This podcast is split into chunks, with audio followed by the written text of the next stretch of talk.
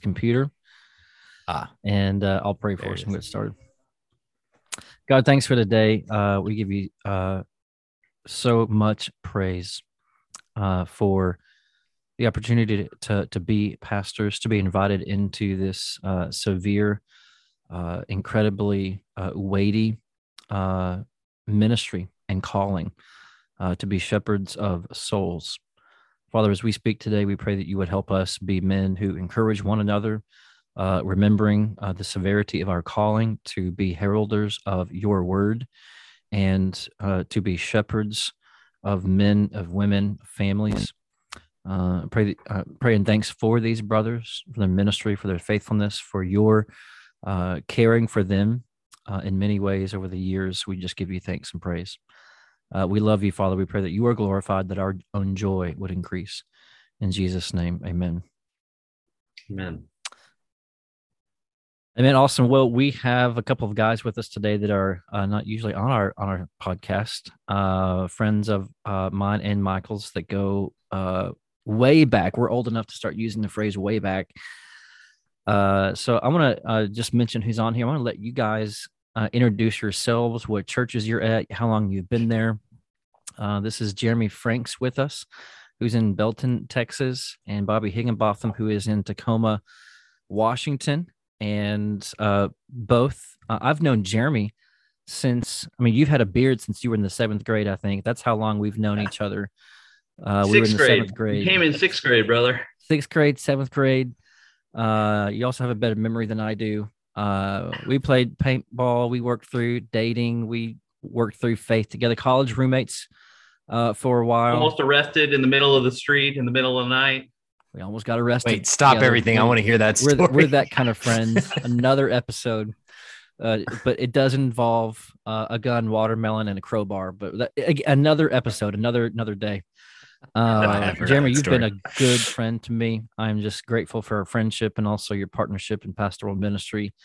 Um, Thanks, brother. Bobby Higginbotham uh, went to Mary Hardin Baylor as well, and then moved up west, and we never heard from him again. So. I'm alive. but we're thankful for you, brother, and uh, and uh, glad to reconnect it together for the gospel last week. See each other uh, face to face, sing in the same room, hear the same sermons, uh, be encouraged. So, uh, you guys introduce yourselves. Uh, Jeremy, what what church are you at? How long have you been there? Uh, you've been in pastoral ministry around ten years as well. Um, just just give us the three minute version of uh, your your trip in pastoral ministry. Sure, sure. Uh, so I'm at Fellowship Baptist Church, which is technically in a little town called Morgan's Point Resort, but if you put Belton, it gets here all the same, so it doesn't matter. I've been here coming this December will be 10 years. Uh, and this is my first pastorate. I was in another church prior to this, but it was in the youth minister, children's minister kind of realm. So I've been here faithfully for the last almost 10 years, coming up on 10 years. And uh, it's it's it's been great. It's been uh, certainly a, a time of learning and a time of growing and a time of decreasing and a time of, of every season in between. I'm married. I've got four kids that continue to grow faster than I'd like them to and cause more chaos than I'd like them to, but God has, has definitely blessed. So, Awesome. Anna is also a dear friend of ours, your wife. Uh, I hope Yeah. and trust she is doing well. Bobby, Very tell well. us tell us about yourself, man. Uh, how'd you get up northwest, and what have you been up to? Yeah, so um, I moved with my wife and our dog up to Washington State back in 2008, um, all in the name of wanting to do ministry, uh, but not wanting to be a pastor. And so instead of doing that, I decided to uh, jump into church planting. And so we uh, we started off helping a church plant uh, in Snoqualmie, Washington, which is the east side of Seattle, and we're there for about a year and a half, and then was sent down to Tacoma, Washington, which is about 45 minutes south of Seattle, uh, to plant the Pathway Church. We went there in uh, in uh, I guess we landed on Halloween of 2009, uh, where we started that work. And uh, about I'm not. This is going to sound like I'm joking, but I'm not. I was that young and that dumb. I it was about a year and a half to two years into planting the pathway that I realized we now had people, and I I needed to be their pastor, and I really had not considered that.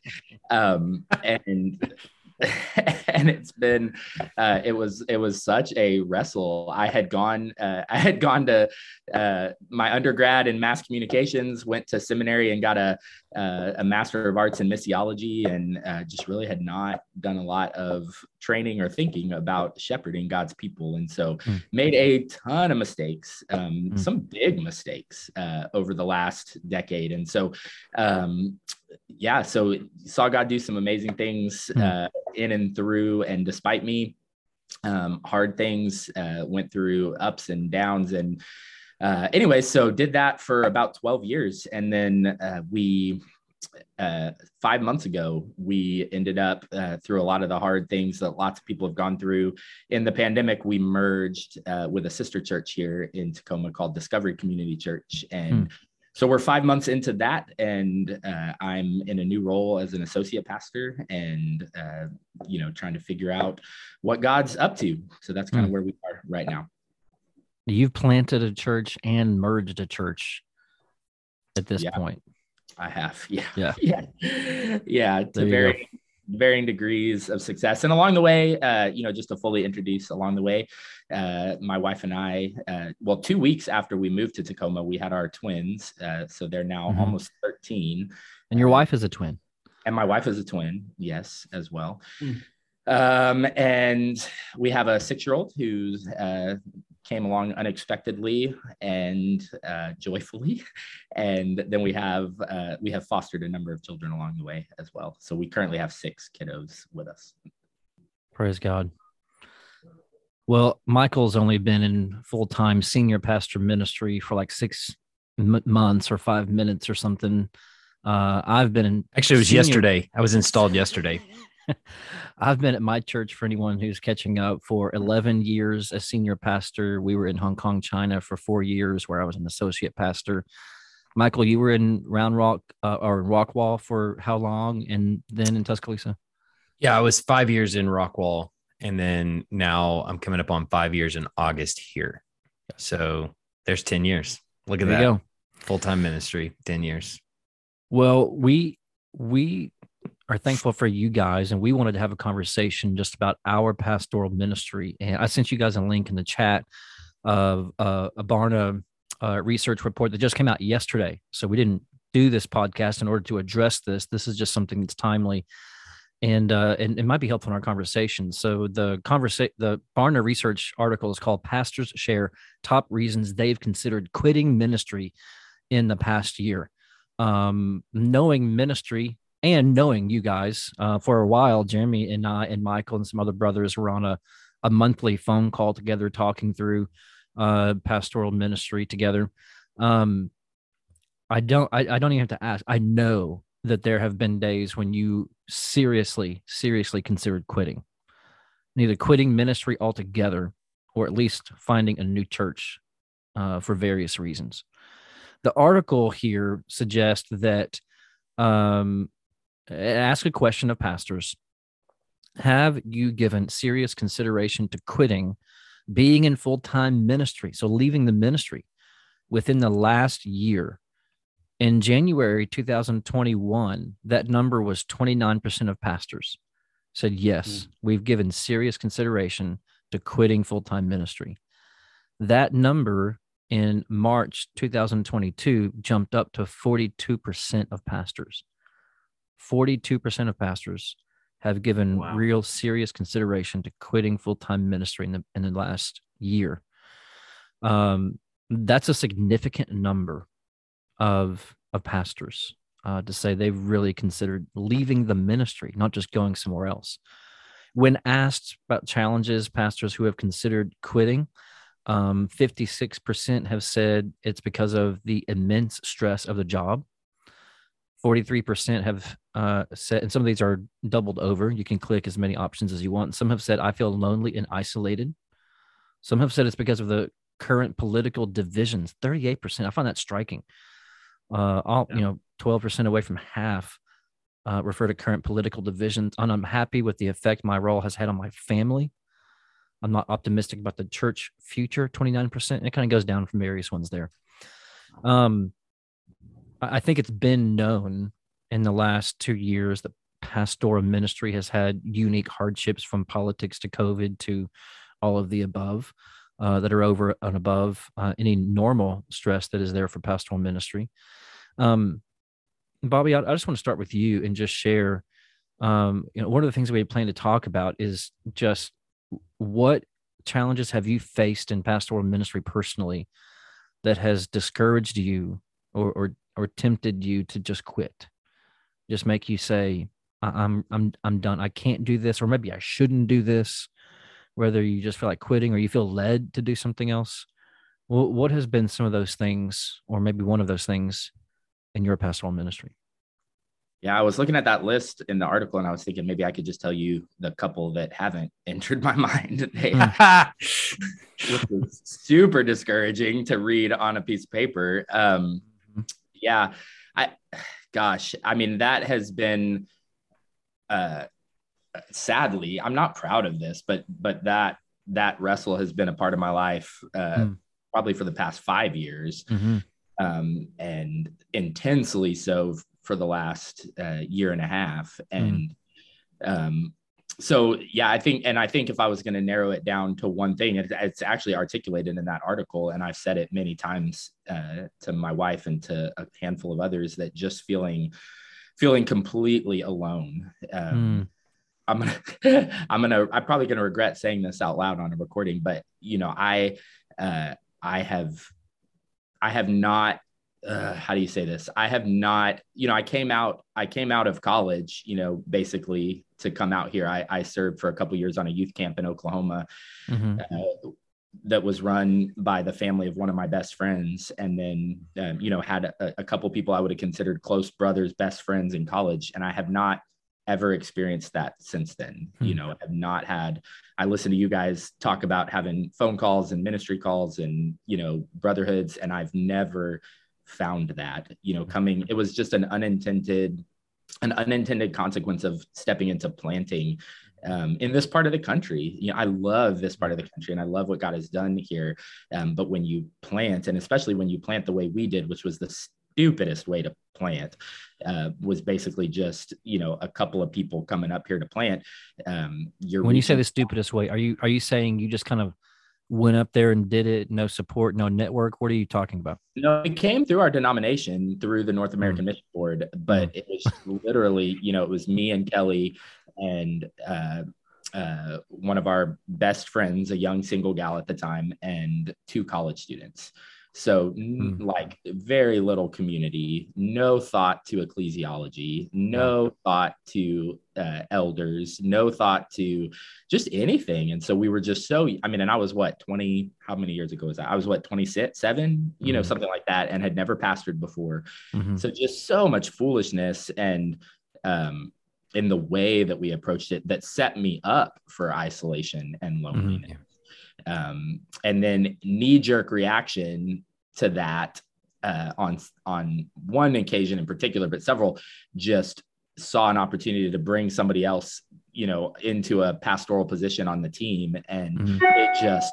blew up. Mm-hmm. It just, I mean, it just blew up in our face. I didn't do I didn't do due diligence. I didn't vet well, didn't interview well, and just was so excited to, I mean, literally, truly, just so excited to not be alone hmm. uh, that I brought a person that I considered a friend um, into a pastoral position. And then it just imploded. Um, so just, yeah. So the isolation and the loneliness uh, has caused me uh, to consider a lot of things just you know go into a more established place moving into a different role uh, going and doing something different altogether. Uh, there have been a lot of those things. I would say secondarily and only more recently would be the effects that it's had on my family. By god's grace it mm. has not seemed to have had a lot of negative effects on my children. My my two 12 year olds have both uh, professed faith in christ and mm have shown fruit of that, um, being a, a, genuine profession of faith over the last uh, four years. Mm-hmm. which I'm super thankful for. You know, you just watch your children in that way and want to see is the Holy Spirit, you know, you know, bearing that fruit out. But my wife has um, has been just beaten down and broken in mm-hmm. so many ways and lost uh, lost friendships um, mm-hmm. in such painful ways, which I know is not unique to ministry. A lot of most people in ministry experience that, but yeah. um, and being away from family, being away from you know everything that was ever normal to us, it's just been really, it's caused me to to consider quitting too many times. Yeah. So, Bobby, you you are up northwest. Do you, you know, uh, 38% of these pastors mention current political divisions. Has that been a thing for you guys? Uh, not hugely, to be perfectly honest. Um, mm. I think some of that may be just with the pathway was the church that we planted and and we were together until five months ago, and uh, we were just uh, by the time we got to the to the big political divisions in the church, mm-hmm. we were we were so uh, we were relatively small, you know, 35 people or so, mm-hmm. you know, adults. And so we just knew each other so well. And I think part of that mm.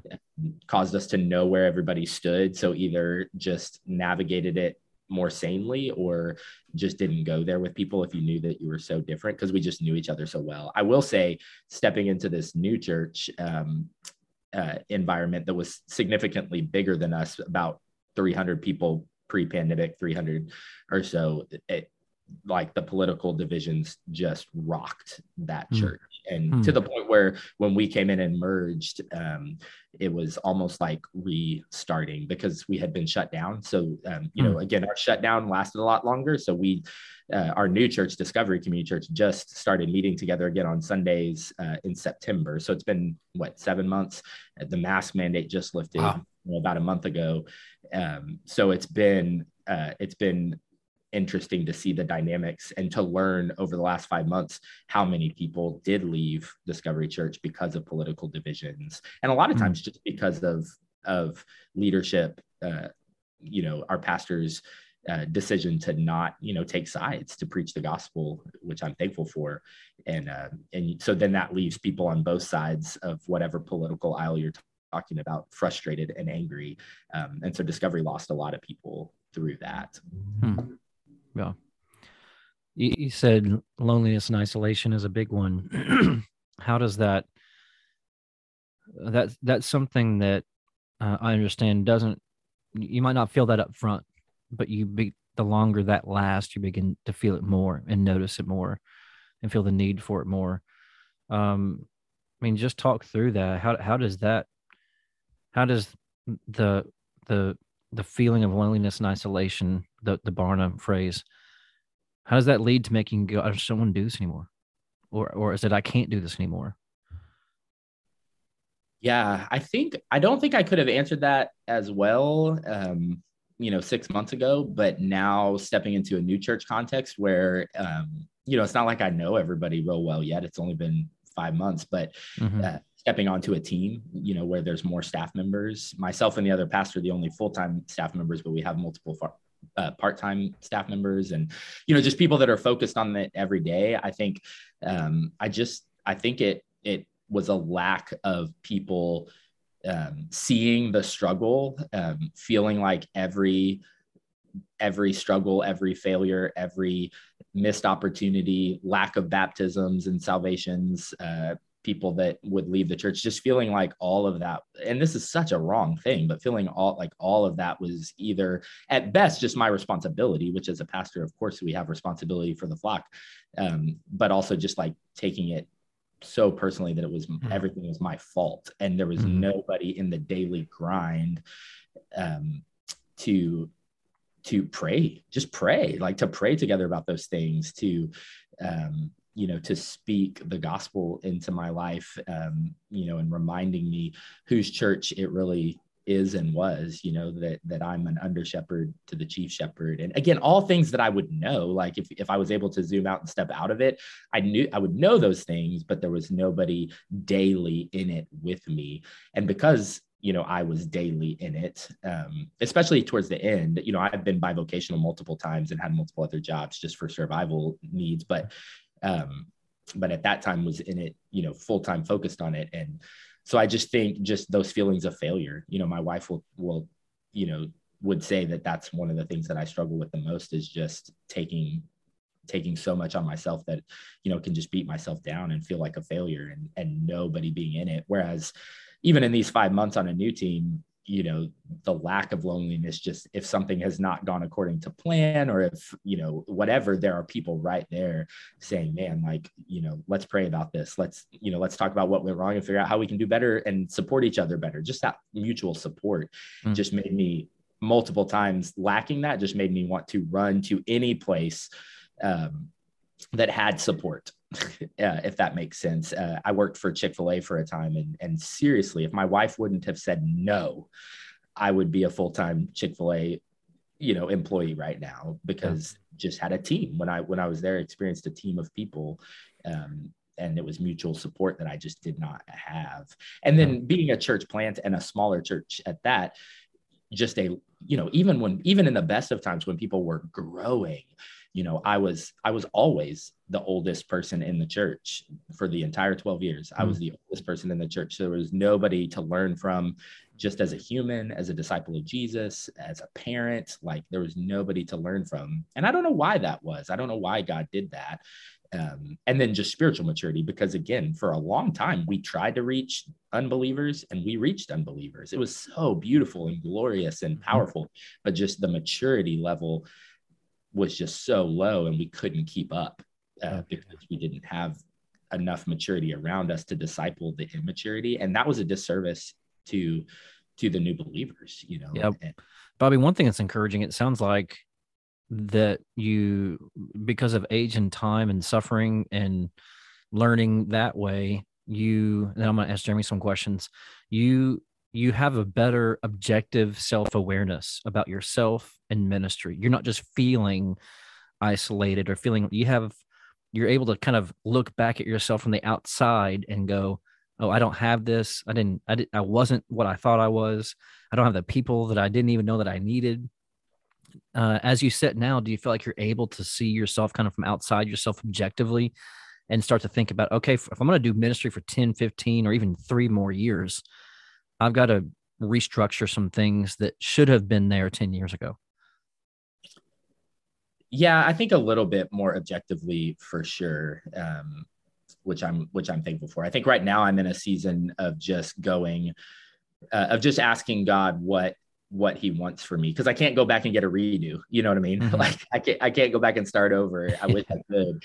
Um, so going, Lord, what what based on you know all of my youthful arrogance and mm-hmm. ignorance mm-hmm. um, what of that is shaping me to have kind of a different calling or a different role for the next 20 years yeah. or what of that is saying okay i've prepared you you've learned a lot of lessons you know and i want you to step in to shepherd again uh, to be a lead shepherd again you know mm-hmm. for years i don't know i don't have a lot of clarity on that yet so definitely objective lots of uh, good uh, learnings about myself, but I, mm-hmm. I don't, I've got it figured out for what that means for the next 20 years. And thankfully, I'm at a place right now with this new role where I'm, I'm probably not going to be able to sustain in this role full time um, beyond this year. Uh, the church just can't afford to do that, I don't think, but um, have a year to kind of pray and sit and learn and heal and, and figure those things out. Do you still find yourself saying my pleasure every time somebody says thank you? All the time. You can't yeah. uh, Bobby, really thanks for sharing that, man. I, that's that's uh, some raw stuff and really helpful, I think, for me to hear. Uh, I trust pastors and especially church members to hear uh, about uh, about that experience. We're gonna we'll come back to some of that in a minute. Jeremy, what about yourself, man? You've you've been in ministry. You've been in the same context. You you haven't had as it doesn't seem from our conversations over the years as much structural shift and things like that uh, at your church, what has what's been some of the things or the thing that has really any, anything on that list in the on the Barna site? Any anything in your experience that you thought, man, as close as I've come to quitting or changing, this is what's brought me there. Oh, for sure, definitely the uh, the the first one, the mm. stress mm. of the job. Yeah. Now, I, I'll also say that's kind of isolated because if you if you just took the last two years and erased them, mm-hmm. I, I, don't think I'd be anywhere close to that. Mm. There's times where I've thought about changing churches or I sure. thought about moving, but not not getting out of ministry. Only until yeah. the last couple of years with everything that's gone on did I get to the point where I mean there were some days I didn't want to come up to church. Yep. And I just I said I don't want to I don't want to do this anymore. Mm-hmm. God, why am I still here? Mm-hmm. And I understand a lot of that stress I was putting on myself, especially that first year when when COVID just came in and we didn't know what was happening. And Nathan, you know this, but for everybody who doesn't, I'm very much. Um, it, it's it's one of the things about me that I constantly have to remember and I have to pull against. I'm a people pleaser. I like people to be happy with me. worst thing I've told my people this. Worst thing I they can do to me is come up to me on a Sunday morning and say, "Hey, I need to talk to you later." That just ruined my day. Oh man, that just destroyed me. That is the worst. Amen. amen. amen everybody on this or the call? yeah, or the random text message or email that's like, "Hey, can we set up a time to talk?" I hate that. It's yeah. like, oh yeah, and it's so vague. Those conversations never end with like, "Here's a buttermilk pie for you." Uh, that's never. We need to eliminate that phrase from church yeah. yes. Uh, I forget who said it. I, Mark Twain, Thomas Jefferson, I forget. Somebody said, I've known a great many troubles, most of which never happened. And I'm like, that's my life, man. that's great. Uh, but during, especially at the beginning of COVID, there was a time, and we shut down. We shut down. And it was just from either side. In the same day, I was told, You don't have enough faith in God. And someone else said, You're going to kill someone and kill the church hmm. in the same day from, hmm. from either side of the, the aisle. Mm-hmm. Hmm.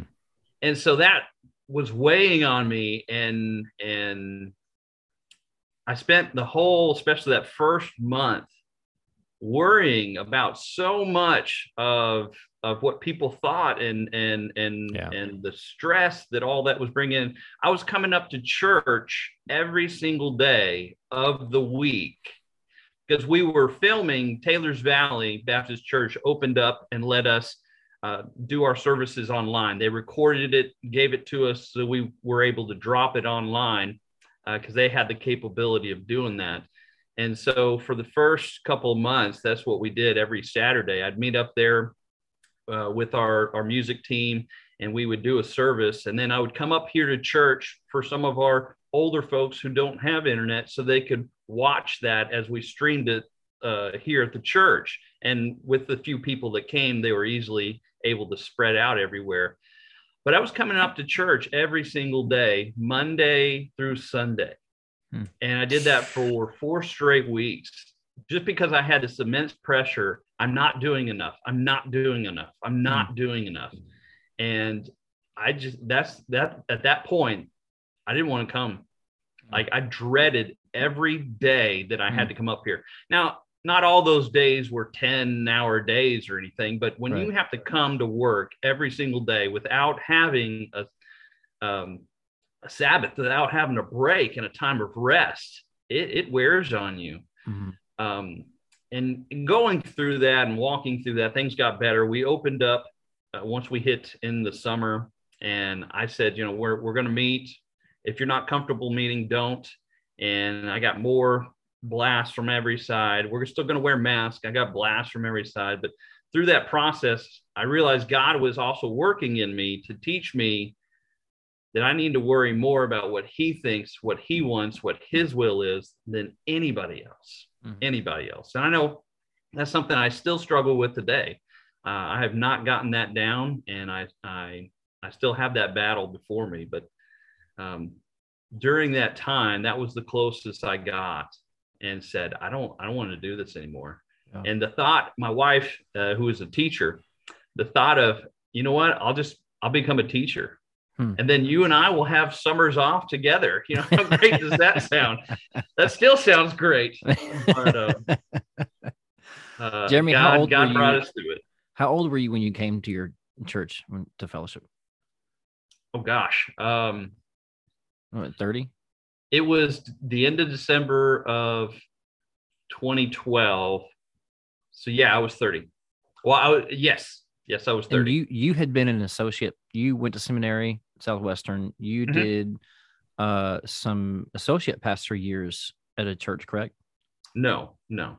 So you went straight from my entire time in seminary. While I was there, I was at First Baptist Church in Cleburne, and yeah. I started off as the children's minister. That eventually moved into full time ministry, and then during I don't know my first three three and a half years, they had run through three or four youth ministers. Mm-hmm. And at that point, they said, Hey, we would really like for you to consider rolling up and being the youth minister. Uh, so we prayed about it, and that's what we did. So I transferred over to youth ministry, and I did that until I got out of seminary. And, and then I knew God was calling me to pastor. Um, one of my classes in seminary, we read a book called The Pastor as the Shepherd and it really challenged my understanding of just the, the role the, the pastor has. I focus so much on the uh, preaching and getting up and that's still obviously a vital and important part of being a pastor but all i thought about was standing in front of people talking which again in my background is is not something that i ever wanted to do. I was the reserved kid. I was the shy mm-hmm. kid. If a group of uh, of friends were surrounded in a circle. I couldn't talk because there's too many of them. So I think Nathan, you'd been at school for I don't know how long, and all the guys would go over to your house to play basketball. Uh, and, you know, and they wouldn't ask; they just would go. And being my parents, they had always taught me never invite yourself somewhere. So I was always waiting for someone to invite me and never got invited. So finally, I was like, "Hey, could I come play basketball?" And you were like, "Yeah, dude. We were wondering why you didn't come and play." you know, that sort of thing. Um, all those things, just kind of who I am. But that that book challenged me and and taught me a pastor is a shepherd. Yeah. Yes, he preaches the word of God. Yes, that is vitally important, but he also shepherds his people. He loves them, leads them, he guides yeah. them. Let me ask you a question. I had a similar experience to Bobby's, uh, and and mine's kind of been progressive over time. But I I started uh, my role as senior pastor at this church when I was 29, and I had been uh, uh various different roles, a grab bag of roles at the church in Hong Kong, and I began to realize over the years that I I, I was not nearly as ready as I thought I was. Mm. I mean, I I nailed the interviews. I was I had a lot of romantic big ideas. I had I had some forming ecclesiology what a healthy church was. But I look back now and I have I joked for a while with my church and others that they probably shouldn't have hired me when I was 29. And the longer I go in ministry, it gets more serious for me that they really shouldn't have hired me when I was 29. That I really was untrained. Uh, I did not realize I'm the longer I go in ministry, the more I realize just how untrained I was.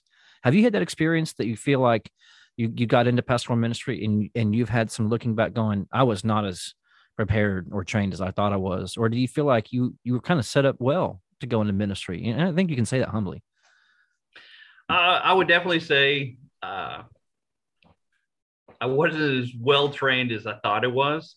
And definitely mm-hmm. working at church and going to seminary at the same time i did feel you get education on both sides because yeah. if you just straight went to seminary without being in the local church, there's so much you're not learning mm-hmm. and that they don't teach you and you get there. So um, I will say for me, I still kind of was dragging my feet. So after I left Cleburne, I was actually looking for an associate position or even another youth position. In fact, we got to a point where it was down between me and one other uh, guy for the youth minister position of First Baptist Bryan uh, which is a fairly large church over by College Station. Yeah.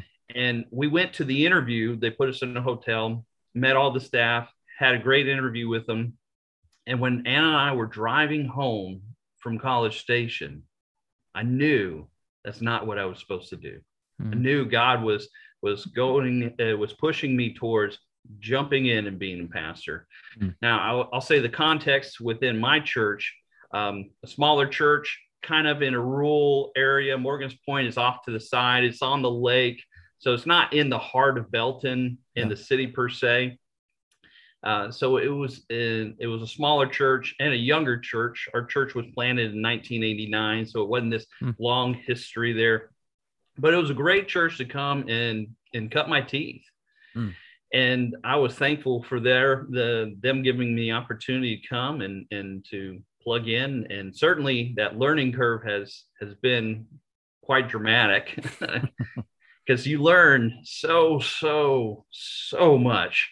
Mm-hmm. Um, and the longer I've been here, the more I just realize there's so much more that I have to learn. Mm. And that's why I love going to the conferences. I love reading the books. Um, because there's there's so this is not the best place where I am. There's there's mm. That's the next step. That's the next step. And God is yeah. continually leading and growing. Mm-hmm. Um, so I'm thankful for that and the, the opportunity that my church gave me. Something I've always relied on and leaned on, though, something your dad told me, Nathan, uh-oh, I remember what I was looking for at church. Heads up, everybody! Content no, no. warning. That's a good thing. It's a good thing.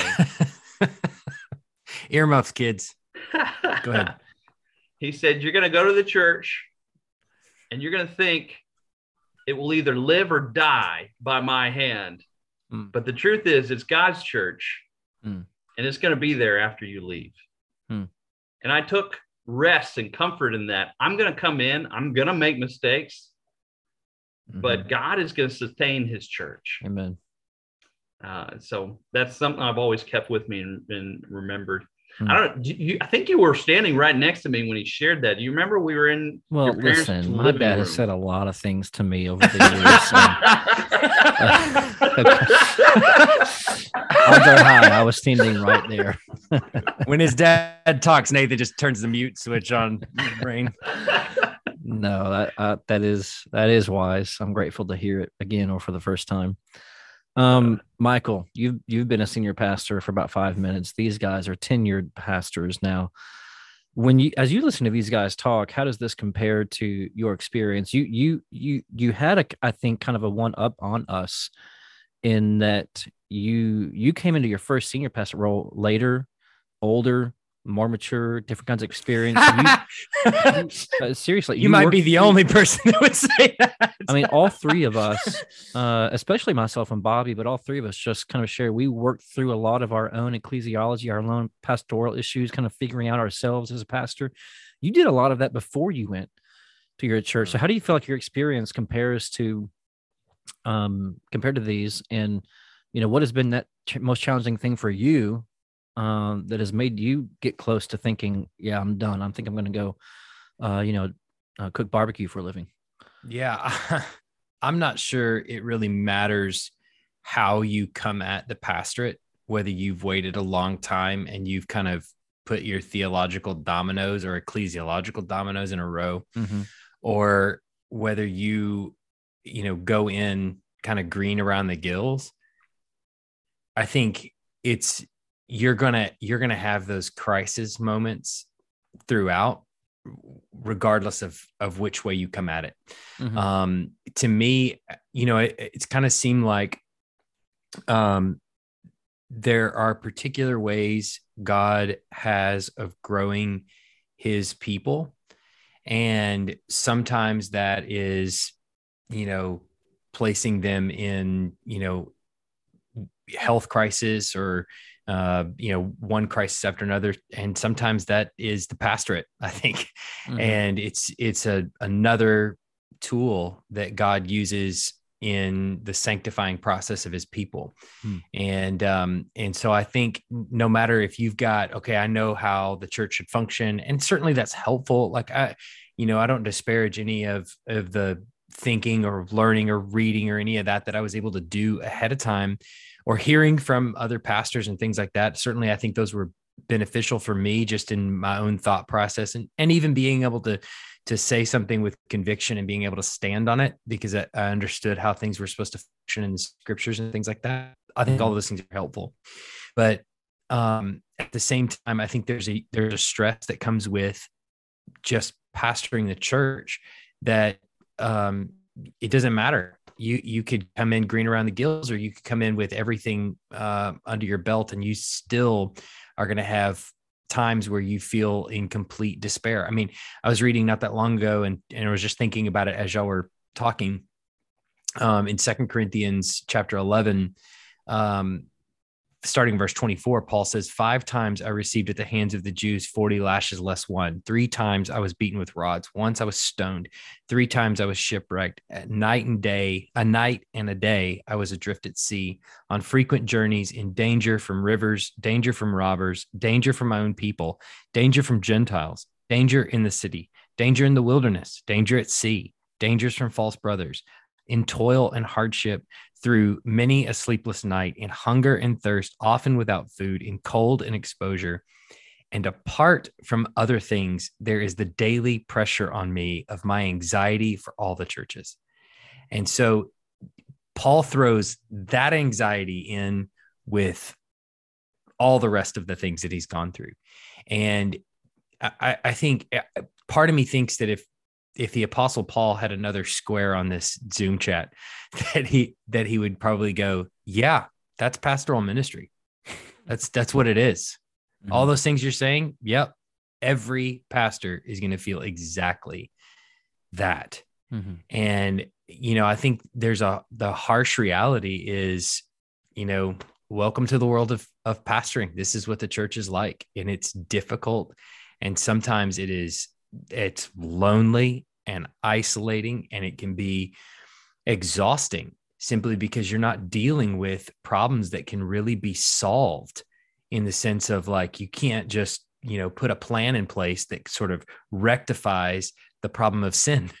Like it's it's just it's just there. And like if you're dealing with it in one area you're going to turn around the other corner and it's going to be right there on the other side you know? Mm-hmm. And so there's just there it's just a constant uh, constant pressure and a constant anxiety and if it's not other people in your congregation it's your own sin that you're dealing with or this mm-hmm. sin present in your family and pressures that are you're dealing with on the outside and and so i think it's it's just a um there, there's just a unique thing about pastoring to a degree that you're not only taking on your own sin and dealing with that every day but you're dealing with other people's as well yeah. and it, and it, it can become exhausting and, and isolating and you have, I think it's to, pretty normal. I think one up two I have on pastoral ministry on you guys, and to my knowledge, Bobby, is that I'm the I'm a pastor's son, as Jeremy mentioned.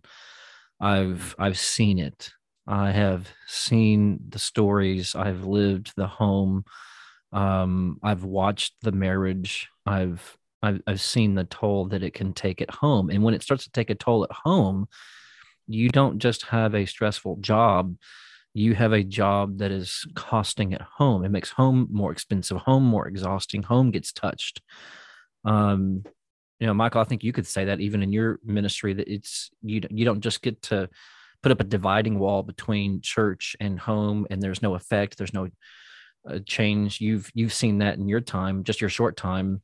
Um, even in, in in Tuscaloosa, which in many respects is just a, a great setting and has been a, a great church to you. And is moving yeah. in a great direction, still challenging for marriage and family.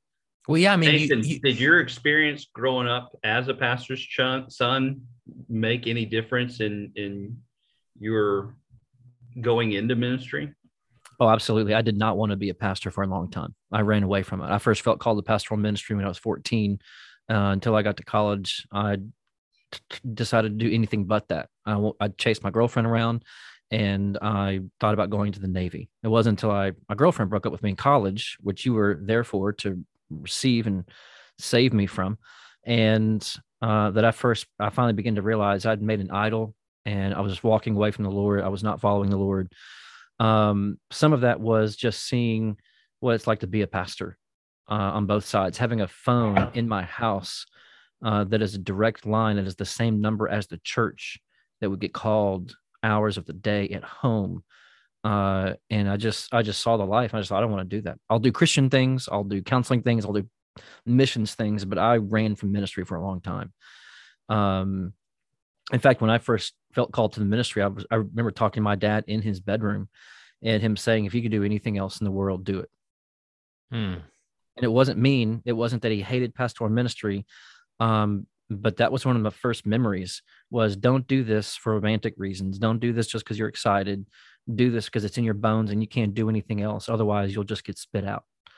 Um, and I remember thinking, wow, thanks for the encouragement. Like, mm-hmm. yeah, I really feel boosted here. Uh, but it turned out to be really helpful uh, over the years to think about. So I ran from it for a long time because of that. Um, and have since had um, multiple levels of, of heart change. Uh, so yeah, it, it, it made it tough. And I, I just think I didn't have a context for those things being good. Uh, no fault to um, my father for you know any shortcoming at all um, but just seeing it and and not being able to separate the the good from the the hard in that sense um yeah I, I think you know i want to hear from you michael i think that's one of the things that i knew was coming in ministry was the effect on my wife and the challenge there would be in my time my affections my my planning and my calendar um uh, my my emotions every day, my strength. Um, it is very easy to let all of those things be poured out to the church, have nothing to give at home, uh, and then also my wife herself and her own ministry feel so many things. Probably the, the first year we were in Hong Kong, the church was really troubled there, and uh, in because I was young and unwise, I didn't know better, and I didn't have anybody else.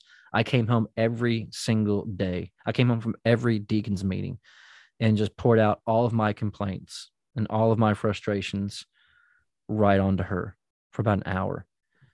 And I'm surprised the woman still wants to be a Christian, wants to be in pastoral ministry after the way I came home and laid it on her the first year and a half. Um, so praise God for that. The Lord has sustained my wife in many, many ways.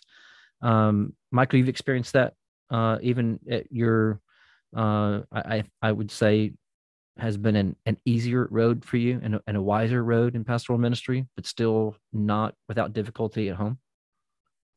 Yeah, I mean, the thing that I think is it presses on you as a pastor is that the this is the only job that I know of, you know, outside of maybe like, you know, obviously positions of authority, president, things like that, where it is 24 hours a day, seven days a week. There's never a time where it actually leaves you or mm-hmm. where you leave the job. I mean, I worked mm-hmm. at Apple before becoming uh, associate pastor in Rockwall, and um, and there were stresses to that job.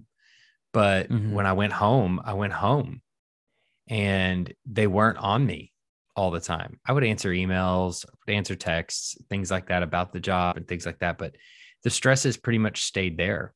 Hmm. You know, with pastoral ministry, you it's not like you ever leave the church or leave your people. And I mean, my house is on a is on a road where plenty of members actually drive by regularly.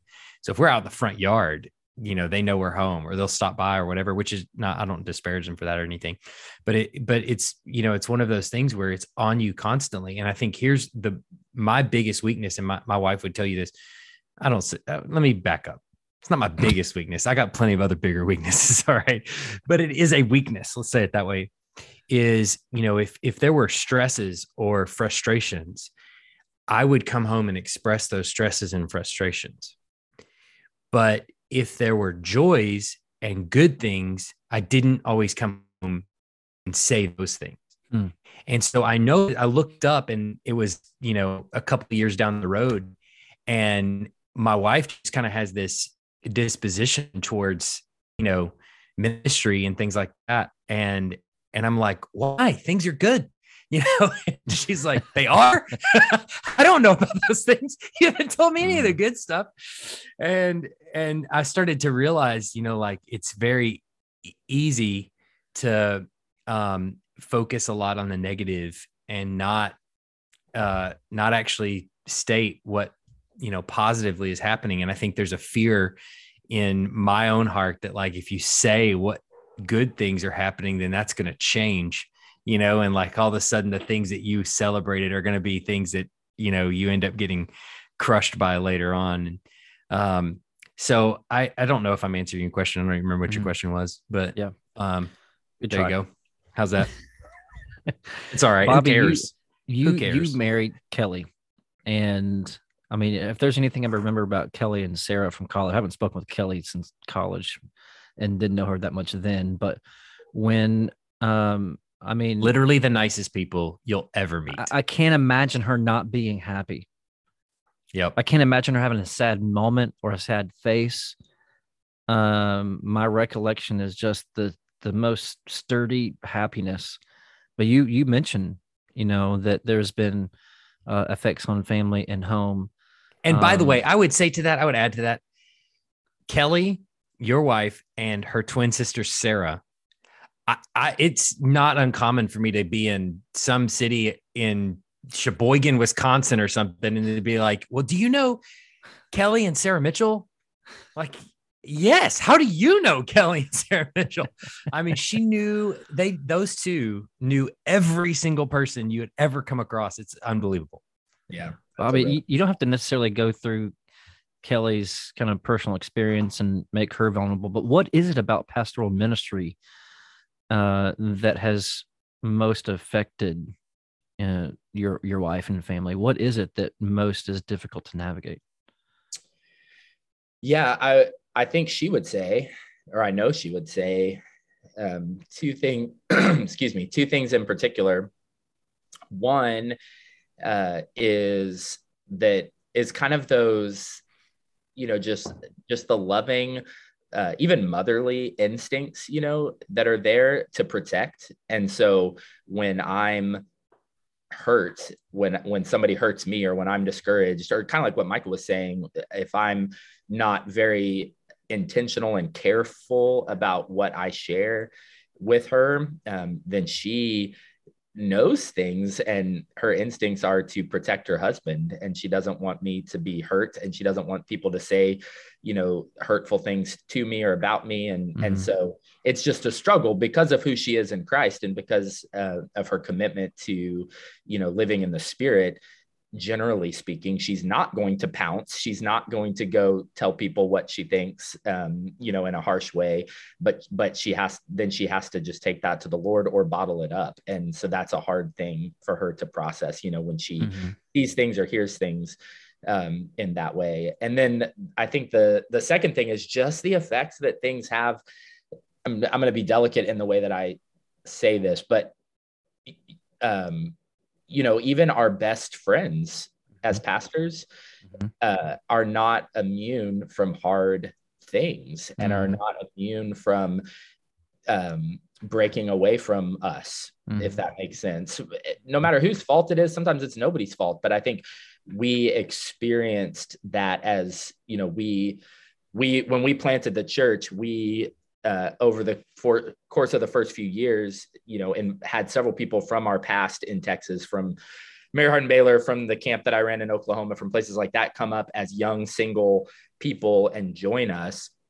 And then we, so over the years, we got to watch them grow. We got to watch them date. We got to watch them marry. We got to do premarital counseling. We got to watch hard things in their spouses and things like that. And so you just can't compartmentalize those things. And so I guess to generally speak about her struggle, it was when people that she was the closest to were struggling with bad relationships, bad marriages, sin in their lives. And I was their pastor because we didn't have a plurality of elders. We didn't have any mm-hmm. other pastor. So I was the one that had to step into that mess. Mm-hmm. And he just couldn't compartmentalize it to the point yeah. where in, in one situation, kind of like what Michael was saying, Michael said that, or no, it was Nathan that was saying that you came and just dumped everything on mm-hmm. her. Well, I was, I was coming in also not just dumping, but seeking her counsel mm-hmm. about mm-hmm. people that she loved dearly. And she had to mm-hmm. tell me, Bobby, stop it. Like you yeah. can't talk to me about this anymore. Yeah. I can't know this because I cannot then go and be a friend to this person. Right with these things in my brain that you're telling me you have to stop. Yep. and and that was just really wearing on her over. absolutely. I just sent you guys an article um uh by Carey Nieuwhof and i don't know him. I don't uh i don't know anything about him. Uh, i saw another brother pastor uh josh king who's out in somewhere arkansas uh used to be in texas a buddy. And he he posted this and it was fairly controversial although my wife and i definitely could affirm some of the things that it says and the things that it's getting towards. And the the title of the article is two pastors why they're not actually your friends a hard truth for pastors and leaders. And i don't i know that i don't agree with everything in there. I do agree with some of the things in there but it's trying it's touching on what you're getting at in that as pastor do you have real personal friends in your church? Can you? Should you? Um it, i'm not even trying to get at an answer except to say that's a those are some really hard waters to navigate at times can um, i say um, something to that nathan yeah, absolutely I I don't know the answer to that either. But one of the things that I mistakenly, well, two things that I know were in error, and I don't know how I would have done it different. But I realized over the course of the last four or five years that there were people that I viewed as friends mm-hmm. Who who who I realized viewed me only as pastor. Mm-hmm. And so then I um I shared things with them mm-hmm.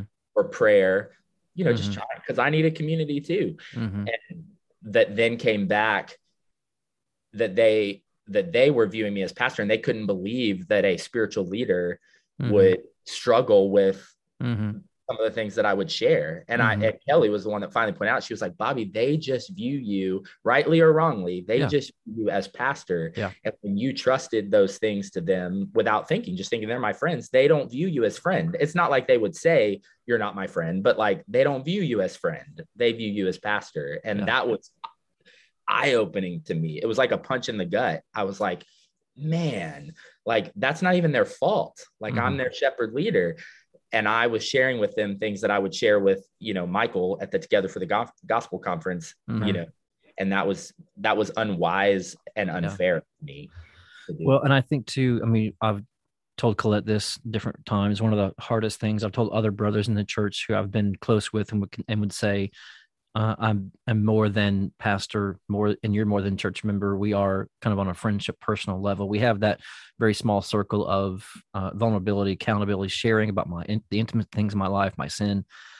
But I, I have I've struggled with that. I think I am, and I feel that every room I ever walk into, I'm pastor in that room. Yep. I mean, I have some of the best of friends in the world in my elders. Everyone's nodding on this call right now. I have the best of friends in the world and the elders at my church, but I'm always still pastor when I walk in that room. Yeah. Uh, I have best of friends who come over to our house and we just enjoy hanging out with them. And we just, we, we would go to the movies with them. We, uh, like we, we, in, we share our lives with them. I'm always still pastor in that room. It doesn't mean that we're not truly friends. Uh, but it means that you ne- you can never take that hat off you like Michael was saying earlier, you never leave work. Yeah. Um, Jeremy, you, you experienced something along those lines. Have you? How have you? Oh, absolutely. so the funny thing was, when I went from being a youth minister to a pastor, it was immediate. Mm. Everybody's view of you changes. Mm. Yeah. Mm-hmm. And that's a hard. I, I that's a. I, I'm looking forward to reading that article, see what he says, because mm-hmm. it, it brings up the question how much are we a pastor and how much are we a friend and mm-hmm. can we be both at the same time mm-hmm. uh, because there are times when we have to talk and and and, and meet with our people and and bring out some things that are uncomfortable and their reaction if they have more of a view that you're a friend is hey you're my friend what are you doing mm-hmm. well, i'm mm-hmm. also your pastor Mm-hmm. I'm also the leader of the church, and here's some things that we can't let go. and We need to address. And so, I obviously I hadn't read the article you just sent it, so but I'm looking yeah. forward to reading it and seeing what he has to say. But ever since, not just in my church, but everywhere I go, when people meet me for the first time, as soon as they learn that I'm a pastor, everything changes. yeah. My wife has even felt that even as a pastor's wife. Like she, mm, she'll absolutely. when she meets a new person in town, she won't tell them what I do. Mm-hmm. Um, or anything like that until they ask, either they ask or until, you know, it becomes a, they know her well enough, you know, or whatever but it changes the dynamic. I mean, she's talked to people at, you know, it, our kids were in baseball for a little while and we were talking with other parents, getting to know some of the other parents that were there. And, you know, she meets a couple of people that she can kind of tell they're either you know unbelieving or they're you know disconnected from the church or de-church kind of kind of people. And she you know wants to have a, a, a relationship where she can kind of begin to share the gospel with them and and things like that. But she doesn't tell them that i'm a pastor um, or that she's a pastor's wife initially because they shut down and they mm-hmm. start modifying their behavior. They start changing the things that they would say. They start being very um yeah, guarded language changes. Yeah the whole thing everything. And so it, it it it is it's like this weird kind of filter that they put up is like oh that's a pastor can't talk to them or i can only talk to them for certain things or I've got to change my behavior um you know about certain things. And, and it it impacts your even ability to to actually minister to them you know which is all she she would want to do or or me you know as well like it's it's difficult yeah and in, and in some ways that's our I'm responsibility real quick teach our church, right? For us right. to make sure that as much as we are able, uh, we train our church about what a pastor is. Yeah. Uh, we got to be careful that we're not just the victims of, you know, decades of someone else's experience, but that's our job too. Yeah. Uh, is to be vulnerable, actually build friendships at the cost of getting in murky friend pastor waters and navigating that for our church and with our church by our own example. But it's hard. Hmm. Uh, one of the, I've been reading this book. This is a, a, book that our pastors group here in Austin's reading. It's called "A Failure of Nerve." Uh, it's written by a rabbi, uh, so you know it it is what it is. Um, there's a line in here I couldn't find it. But he says something along the lines of one of the problems is uh, that leadership in the last few decades in America, whether you're the president or a pastor or president uh, or a father in your home, is uh, from president to parenthood, is that our leadership gets so wrapped up in our emotional connection with everyone that we make really bad leadership decisions. Yeah. Because our emotional stability is tied up to it. Uh, so uh, he and he talks about the fact that we leadership has to be a place where we we realize we are going to be lonely in a lot of the leadership things that we do, and we have to not only begin to accept it but begin to love it. Uh, and I don't know if I entirely agree with it. You have to be careful with statements like that, but it was helpful to me to realize I, I can't keep complaining about being lonely if I'm going to be a leader. I have to realize I'm going to have to lead and, and I need friendship. I need support. I need counsel, but there's going to be an internal experience that some others may never know. And I might have to lose things that some others may never um, experience. I'm still wrestling with that myself, but I thought that was helpful to a degree. That's, you know, a line in line with a lot of what I've heard from other leadership council too is ironically, I heard an interview one time with Carly Fiorina, who is the CEO. She ran for president, I think, a few years back in 2016, mm-hmm. and um, ran into the Donald Trump buzz, buzzsaw. But uh, but she she was also the CEO of Hewlett Packard for a while, and um, she said in the interview she was like that question was about her being a female ceo and facing criticism and all that. And she said uh, criticism comes with the job. If you don't like criticism get out. You know it's like that's the cost of leadership.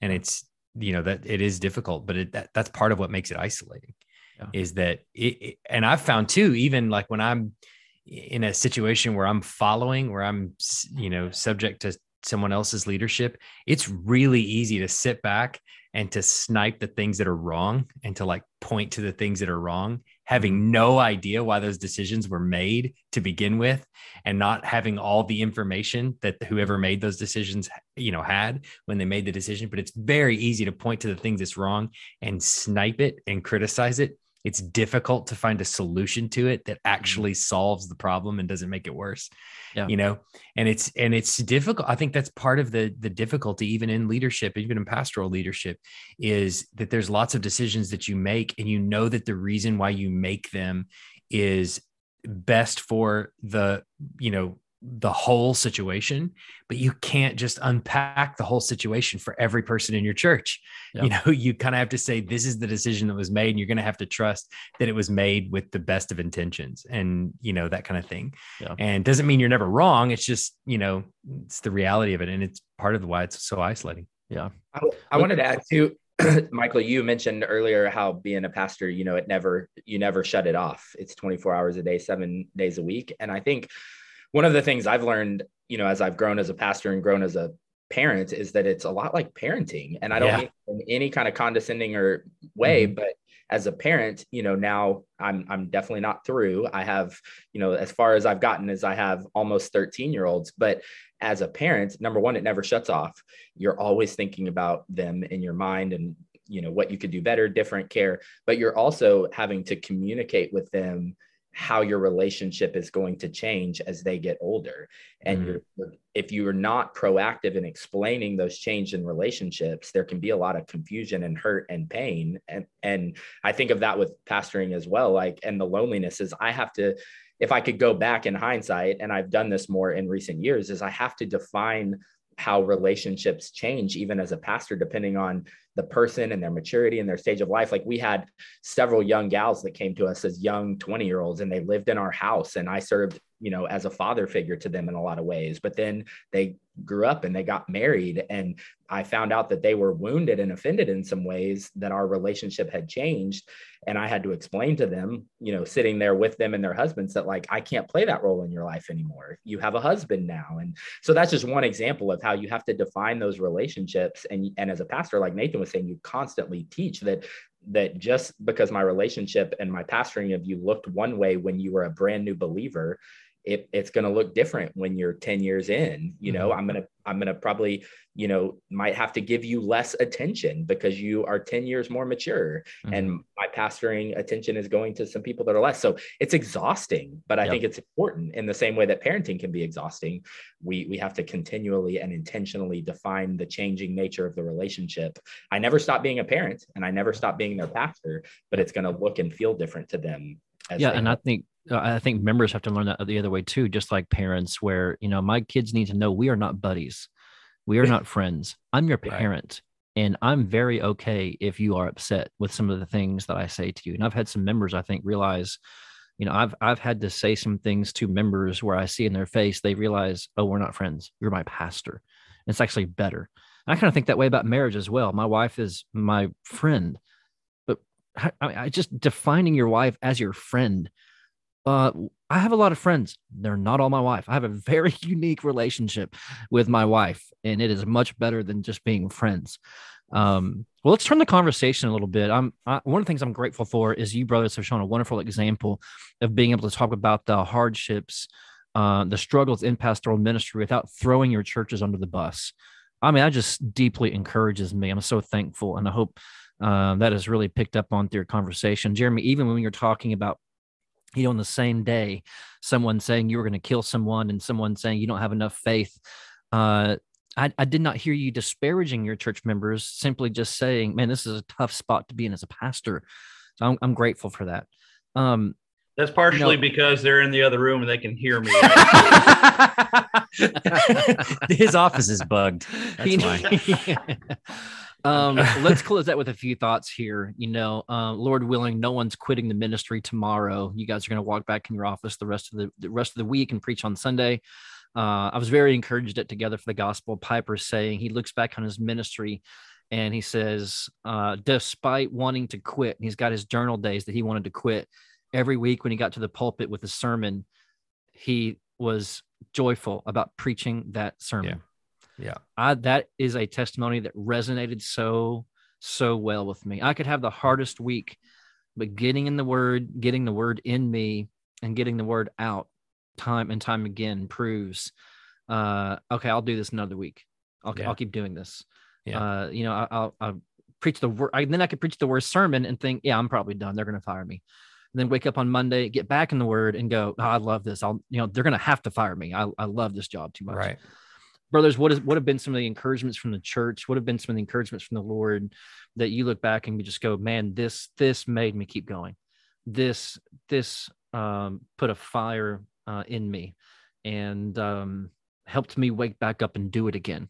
What, what would be some of those things in the past years and, and just a couple of closing moments? Well, i'll share um, oh, a period. Go ahead jeremy.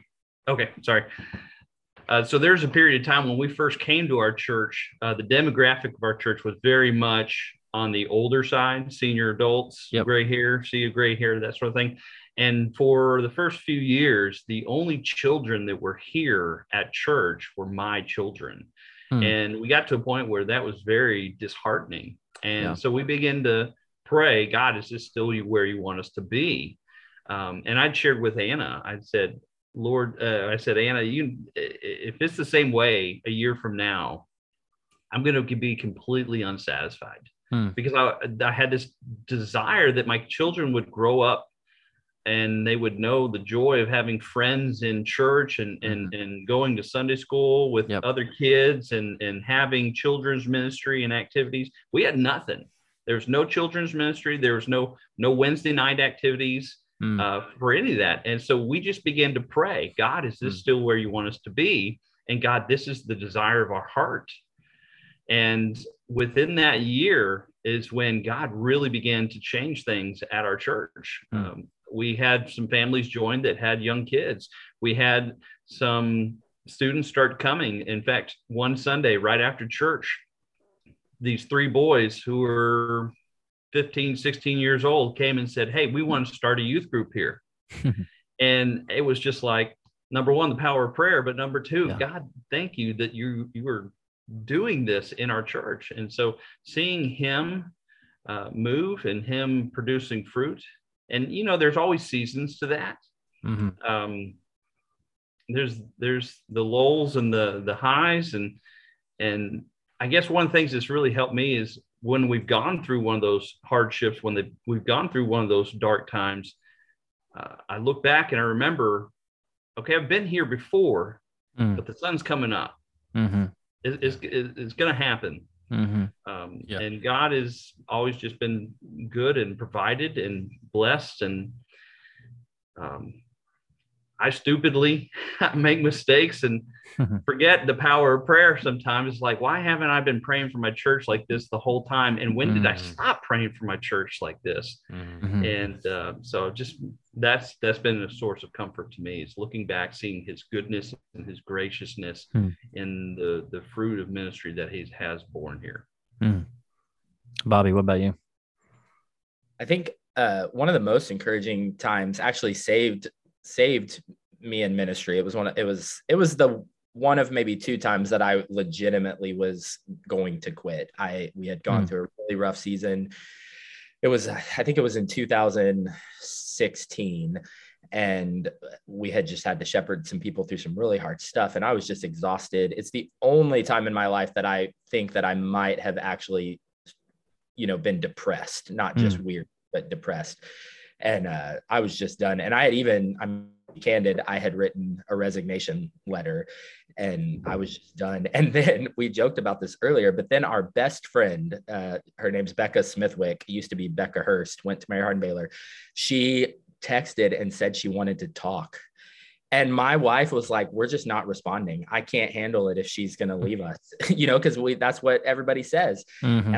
Say, like we can't just ignore yeah. her forever."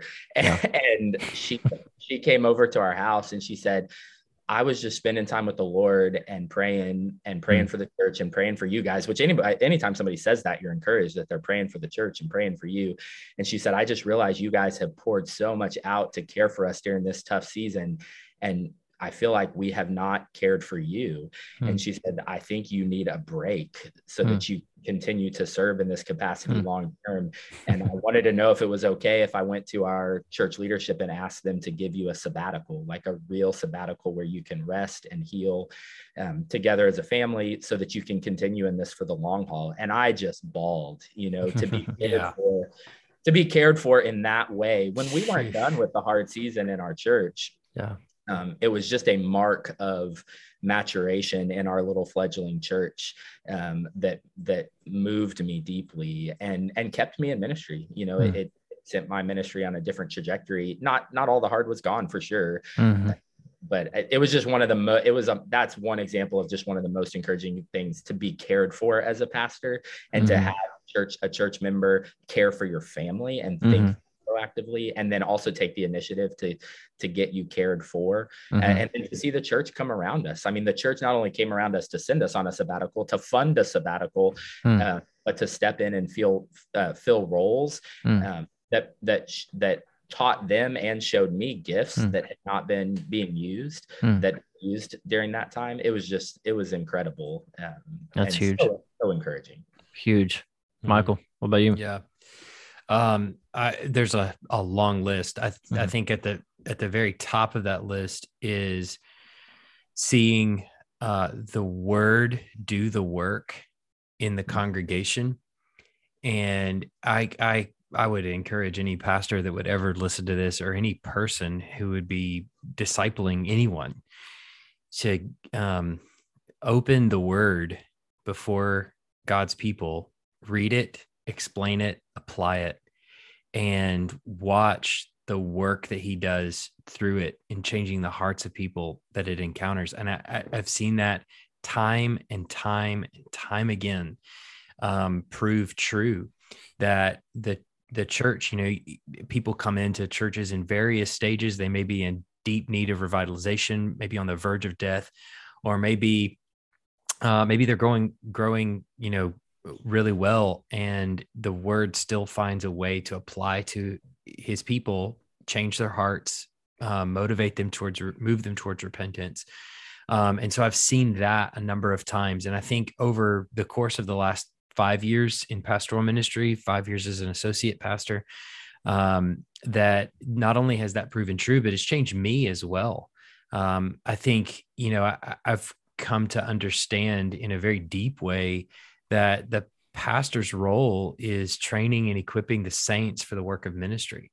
And I think part of, you know, what we're expressing, a lot of the those frustrations or maybe just anxieties or, or struggles or feelings of isolation and things like that a lot of it is us taking and i think we've all kind of talked about this in one way or another is us taking the responsibilities of pastoral ministry or of ministry in general and putting it on our own shoulders and going i'm the minister in this church I'm the one that's responsible for all of these things. And what I've seen over the encouragement that I've seen, even over the last just since the pandemic, has been as people in the church have been equipped and begun and begun to do the work of the ministry uh, in the lives of other people, you start to see a need pop up over here and a person over here that is uniquely equipped to address that need go and address that need. Where in the past, maybe it was me that was doing it or me feeling the stress of doing it or whatever.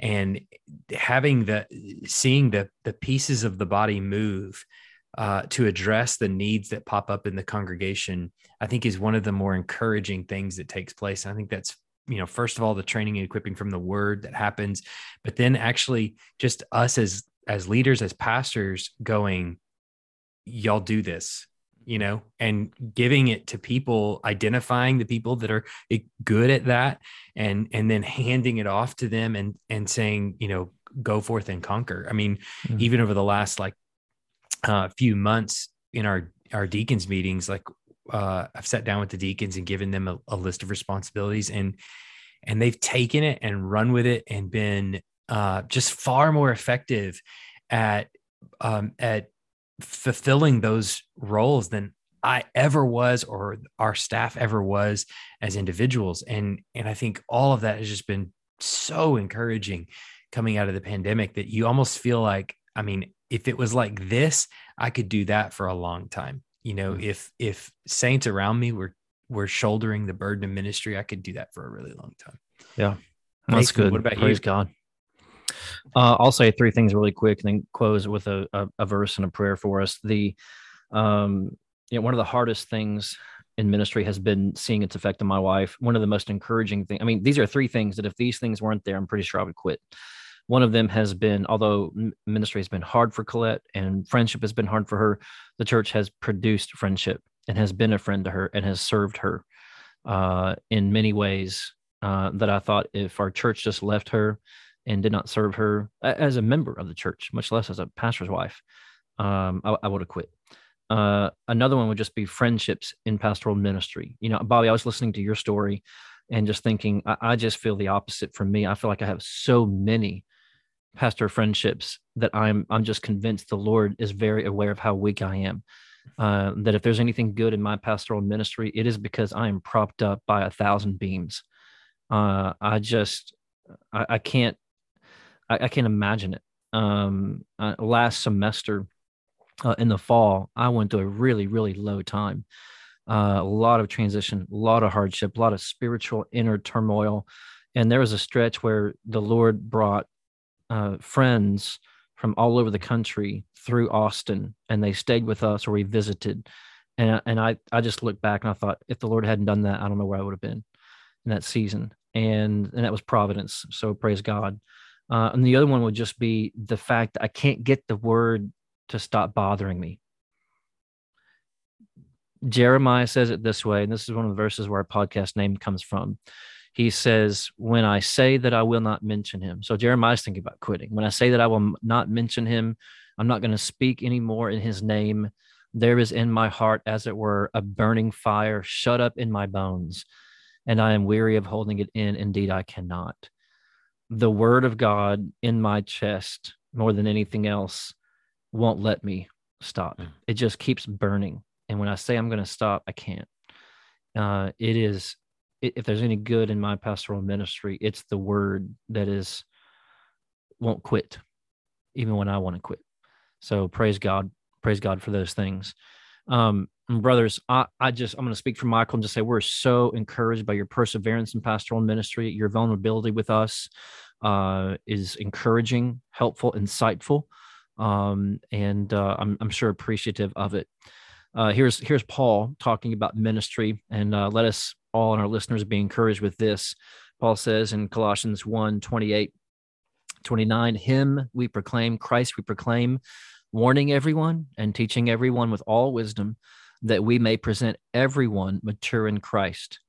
For this I toil, struggling. Paul's word there is really agonizing with all of his energy, with all God's energy, literally kind of electricity, that he powerfully works within me. And, brothers, is that not what we are doing? Agonizing uh, for the maturity of the church with the energy that God gives us. Uh, otherwise, I mean, do we not run out of energy every week, every Sunday mm-hmm. too? We're done. So praise God, He continues to help us agonize for the maturity of the church. Um, appreciate you guys a ton. Uh, look forward to seeing you again not at T for G. It's, it's going to have to be something else. I think we're all going T5G. to the Cutting It Straight conference next or something. T5G. Uh, so awesome, man. We appreciate you guys. Take care. Thank you, guys. Thanks.